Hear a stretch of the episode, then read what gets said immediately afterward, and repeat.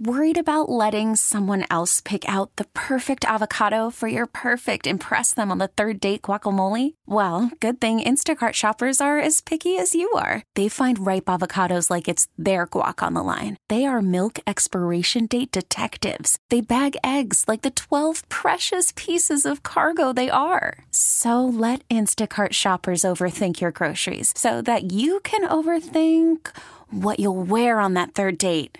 Download the Instacart app to get free delivery on your first three orders while supplies last. Minimum ten dollars per order. Additional terms apply.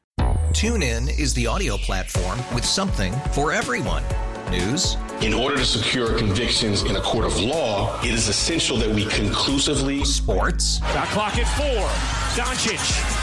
The step back three. You bet. Music. You set my world on fire. And even podcasts. Whatever you love, hear it right here on TuneIn. Go to tune in dot com or download the TuneIn app to start listening.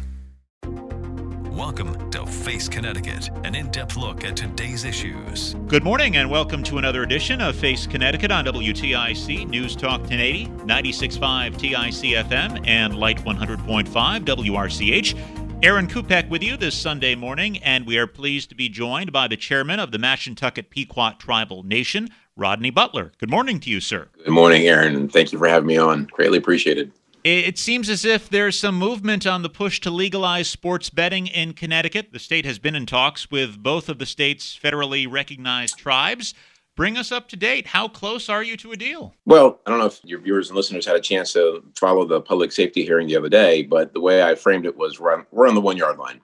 Um, and I, I have a natural optimism, uh, by the way, so you gotta you gotta take that with a grain of salt when I say the one-yard line. But we are in active conversations between both tribes uh, and the governor um, that have you know we that have been stayed consistent in in the sense that we're actually regularly meeting, as opposed to prior conversations that we would start the conversation and then people would get frustrated and, and quickly move on to uh, to other initiatives. Um, I will say the governor has uh, shown tremendous leadership in making sure that he's got the right people on the team, uh, in the in Commissioner Lehman uh, and uh, Commissioner McCall from their perspective. And they are, they to me, seem like they are focused and committed on getting a, a real deal done. Now, what that looks like ultimately, that's still You know, it's still up in the air, um, but the framework is around expanding the uh, gaming economy uh, more broadly, not just sports betting. And so we're talking sports betting, we're talking iGaming, uh, internet lottery, uh, and, and internet Keno. And the latter two are kind of below the radar for most people. But if you look at states that have implemented I, iLottery and iKeno, it's been a su- substantial revenue enhancer for those states that have done that. So we're, we're we're talking everything. We haven't narrowed it down into the fine deal points yet, but I can assure you all that we're we're making progress. What are some of the remaining sticking points? Is it the issue of exclusivity that the tribes claim?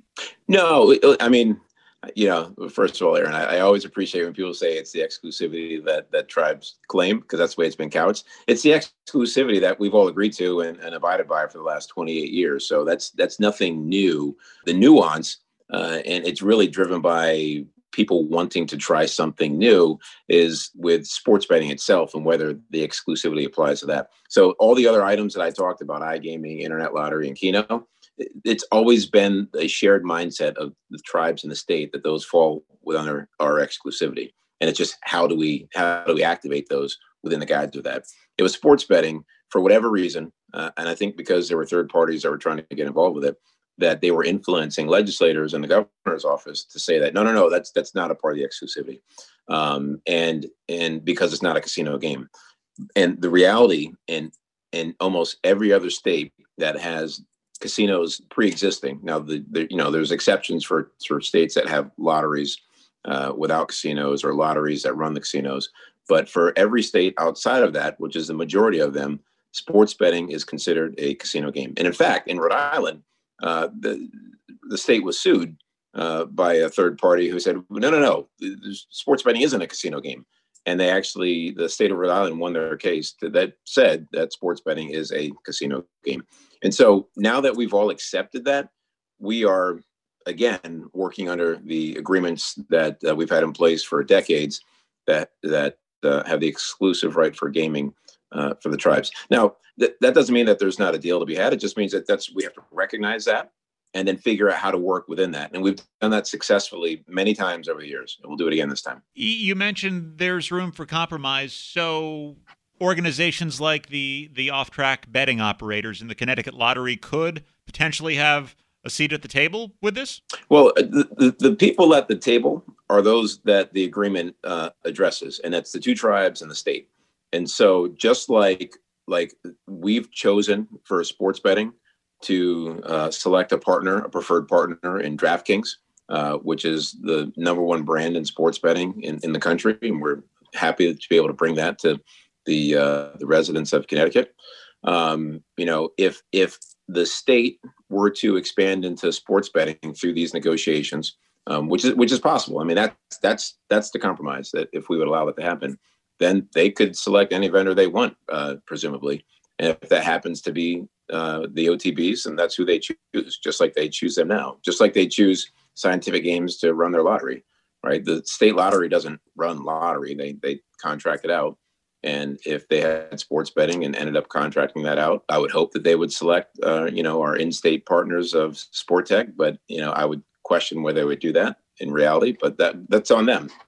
So it, our negotiations and compromise are with, you know, the, the government bodies that are that are in the deal, not the vendors. There is talk of legalizing sports betting and then expanding online gaming. Is this a conversation that, that's happening in parallel, or is this all part of one big package? Yeah, it's all part of one big package. And again, I, I give credit to the governor for that. He, he, you know, came out of the box early and said, look, I, I don't want to mess around. I don't want to just focus on sports betting or a small deal and have this drag on for years.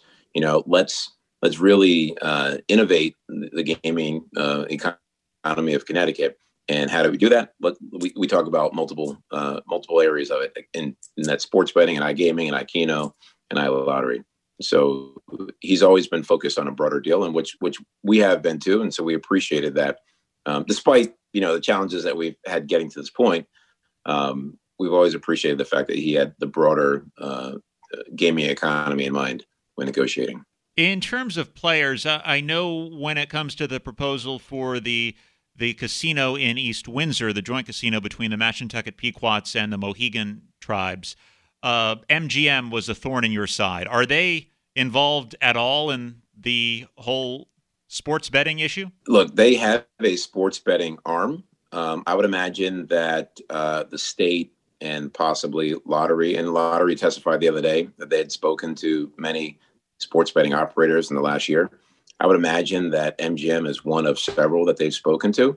When you look at sports betting nationwide, they're not the dominant player. I mean, they're still trying to get a foothold and, and grow um, their brand in that in that in that realm. And they've done it. They've done a good job. They've bought a lot of assets, and they're spending a lot of money to to gain market share. So I would imagine that there has been a conversation with them amongst probably four or five other providers. But but the same hurdles or the same uh, challenges that we faced with East Windsor, that was much more specific to them because of the competitive impact it was going to have on their property in Springfield.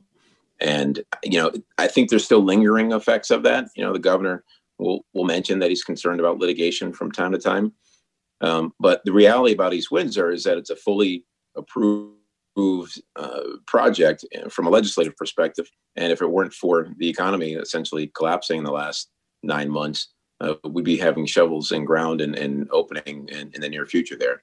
And I just want to remind everyone that East Windsor, when you think about the value to the state, we've always estimated conservatively that in addition to the revenues that we're currently generating in the state between both Foxwoods and Mohegan, East Windsor was going to add an additional forty plus million a year in tax revenue on top of the fifteen hundred jobs that were going to be created there.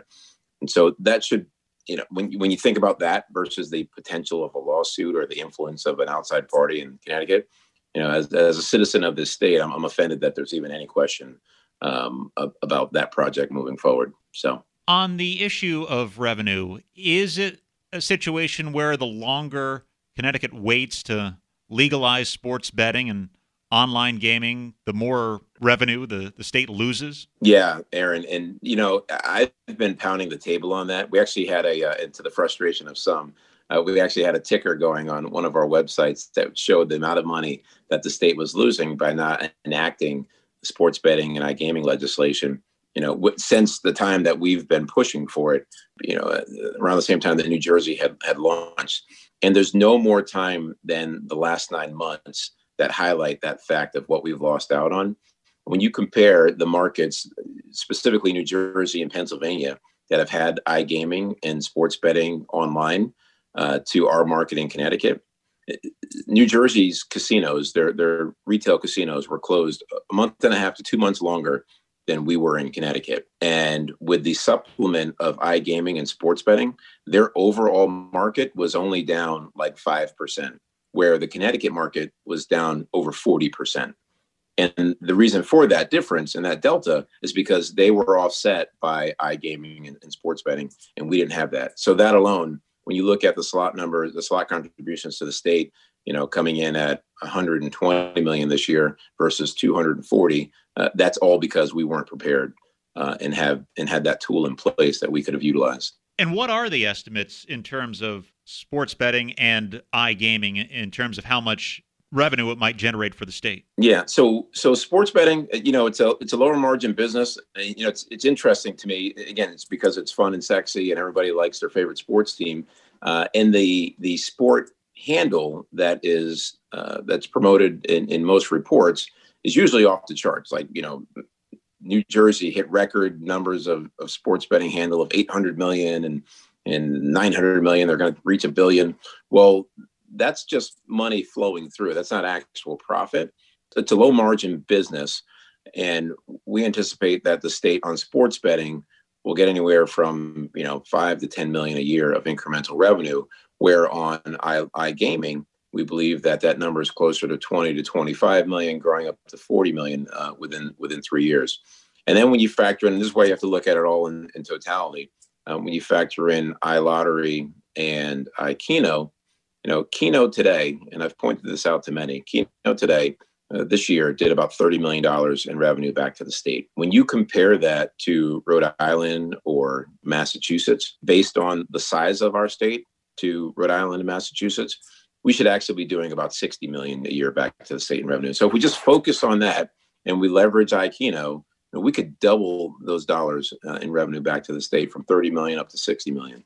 So, you know, so again, you have ten or so from sports betting. You have another thirty to forty from iGaming, another thirty from um, from from Keno, uh, and potentially another twenty plus from from iLottery. And you're you're talking some pretty sizable numbers here. You know, pushing almost one hundred million dollars of incremental revenue to the state of Connecticut. You are listening to Face Connecticut. We are talking to Mashantucket Pequot Tribal Chairman Rodney Butler. When it comes to iGaming, talk to me about those who have concerns that this is a slippery slope for people who might become addicted. You know, currently you have to go to the casino, go to the convenience store, to, to go to the bar to when when they're open to, to to play certain games, and now it's all in the palm of your hand and your smartphone. Yeah, so you have to look no further than the, the legalized markets that have been doing this for a few years now in, in New Jersey and Pennsylvania and Delaware. And when you talk to those regulators there, they actually have a greater sense of comfort with iGaming than they do with physical gaming when it comes to problem gaming, because you're you're tracking down to the penny every transaction because it's online, right? And because, you know, you have bank and credit card information and the like. You're doing the geofencing, so you know where people are at. Um, and it's easier to actually identify problem gaming online because of the data that's collected than it is for someone who could walk into Foxwoods today, not sign up for a player card, so you don't necessarily know who they are, and they can throw in, you know, one thousand dollars, and, and we wouldn't know if they had an issue or not, even if they self-reported. And we, we've done a great job internally in, in tracking problem gaming and working with the uh, Connecticut Council on problem gaming.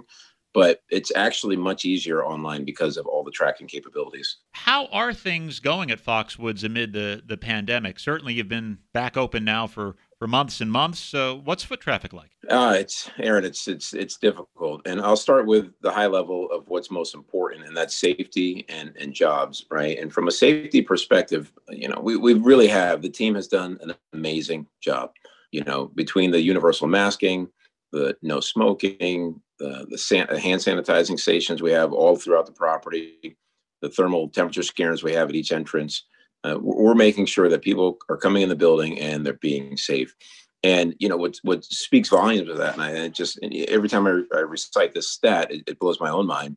We've had two point three million people that have been through the property since June first. And in every instance where we've identified a positive COVID case, which was literally uh, just around one hundred or so, now out of two point three million, right? So there's been just over one hundred cases. And in those cases, you know, we know exactly where people have been because of the camera coverage that we have, and and we have the safety that they've had the masking on. We identify everyone that they've been in contact with, and we will test them after we trace them to say that they've been within range for a certain period of time. And there has not been one instance where there has been a, you know, transfer of COVID to uh, one of our employees or patrons because of someone who had it on site. I mean, that that's remarkable when you think about the volume of people that have been through our building. And again, that's a compliment to the to the team. Now, speaking of the team, I mean, that's that's the positive. That is the one positive. But, but speaking of the team, you know, the ongoing negative is that we're still only about forty percent of our total uh, employees, bringing them back to property. So, I mean, at the peak, we were around five thousand employees, and our tenants, our partners on site had another fifteen hundred. We're we're now hovering at around two thousand employees on site. And so it's it's been a long struggle, and it's just that the economy hasn't recovered enough for people to come back and to to to open up additional parts of the property to bring many of those employees back. And it's not for lack of trying. We actually tried opening our entertainment venue uh, a few months back, and we did it safely. It was distanced. I, I was I was there for a few uh, events myself just to show that it was safe. Um, but you couldn't get the confidence level of of the patrons to come in and visit. And so we ended up having to close down entertainment again. So look, we're optimistic about the uh, the vaccines that are rolling out. We're optimistic about the comfort level that people are now having with getting out and about with the pro- the appropriate safety protocols. You see the statewide positivity rates con- rate continuing to decline. That's all helpful to build build confidence. But you know, in, until that happens, you know, we're, we're still seeing significant Uh, revenue declines year over year. And as I mentioned earlier, to the tune of, you know, forty to fifty percent down year over year uh, financially. And so it's it's a challenge, um, but we have great employees. We have, you know, a lot of creativity on, on the team to make sure that we're paying bills and uh, and, and keeping our healthcare coverage and uh, and keeping the lights on. But it's it's certainly a, a challenge until we uh, get through this rough patch. In terms of changes you've made because of health in the pandemic, are there going to be some changes that stick around after things get back to normal? Yeah, I think so. I mean, you know, I, I think, I honestly, I think the, the masking is going to be around for a while, more so than most people want to believe. I think, you know, what they say with the uh, the vaccinations, you know, our, our own experience, because we have had the fortune to have a limited supply of vaccine for our community, is that, you know, not everybody is comfortable yet receiving it. And so that's going to linger on for some time, and until, you know, we get to a point where we feel like enough people have been vaccinated throughout the country, the masks will be around. So, I mean, that's somewhat permanent until we can figure out where this, this virus goes. And if it continues to mutate, that's a whole separate ballgame. But one of the really interesting things I think that most people would be interested in is just the experience we've had Uh, with uh, with with smoking and eliminating that from the facility, or having it. We have a dedicated space, you know, in full disclosure, but the ninety-nine point nine percent of the facility is non-smoking, and all the gaming floors included. So that's something that we'll continue to evaluate, because in, in previously looking at it, you know, when you did it, if you were going to go non-smoking and your competitors were smoking, there was a clear uh, competitive disadvantage that you put yourself at, and the numbers proved it. I mean, instantly, your your volume would drop by twenty, thirty percent. But now that it's been a conditioned behavior for, for the entire market, that could be an opportunity to shift from smoking in, in some areas throughout the casino to completely non-smoking. So we're, we're looking at we're looking at that. There's probably some. There's definitely some cleaning protocols that just make great, you know, good business sense moving forward. Um, that we had in place prior to, but not to the level that we're at now. But, you know, having hand sanitizer everywhere actually helps us, helps save us some uh, some cleaning efforts uh, that we have from a staffing perspective, um, and, and more examples of that. But yeah, so there'll definitely be some things that carry forward. Now, even during the pandemic, you are planning for the future, and you recently announced a, a new venture in Puerto Rico. Tell us about that. Yeah, that was, uh, well, Aaron, that's incredibly exciting, except for the fact that uh, I was just down there this week for uh, for the announcement, and I had to come back to snow and ten-degree weather. So, look, we are incredibly excited about that, and you have to plan that, that, as I said previously, this too shall end, right? And we'll, we will get beyond this. And we have to continue to build our business. And for us, we actually have quite a, a draw uh, to and from the Caribbean. And so we we send thousands of players a year to uh, par- our partnership with the Atlantis. We send thousands a year uh, to our partnership with Norwegian Cruise Lines. And so, you know, there's a it's a good marketing tool for us to have a property in, in the Caribbean. And as we know, in days like today where it's freezing, you know, where else would you rather be? And Puerto Rico is a is a great location because of it being a U S territory and, and you know, and ultimately a state at some point, I'm sure. Um, and so there's very limited restrictions. I mean, I just flew down there, uh, like I said, this week, and other than having to do COVID testing and, and, and registration, where they they sent me a text every day to see if how I was feeling, you know, it was like I was going to Rhode Island, right? Just use my license and. You know, it's U S currency and uh, fluent in English, and and it's just it's a it's a beautiful country. And and one thing that I would that really would highlight in that was just how how accepting they were and how excited they were as a government for uh, and appreciative for us coming to the island. You know, we had a press event on a relatively small project in comparison to what we have here in Connecticut, and the governor, the Senate president, the Speaker of the House, the you know. Commissioner of, of Tourism and Economic Development, uh, and multiple members of their legislature were all there to show how appreciative they were for us being there. And and I can't say that's always been the response that we get here uh, back at home, uh, which is unfortunate, um, given the the amount of, of revenue that we've generated for the state and the economic impact we've we've generated for the state.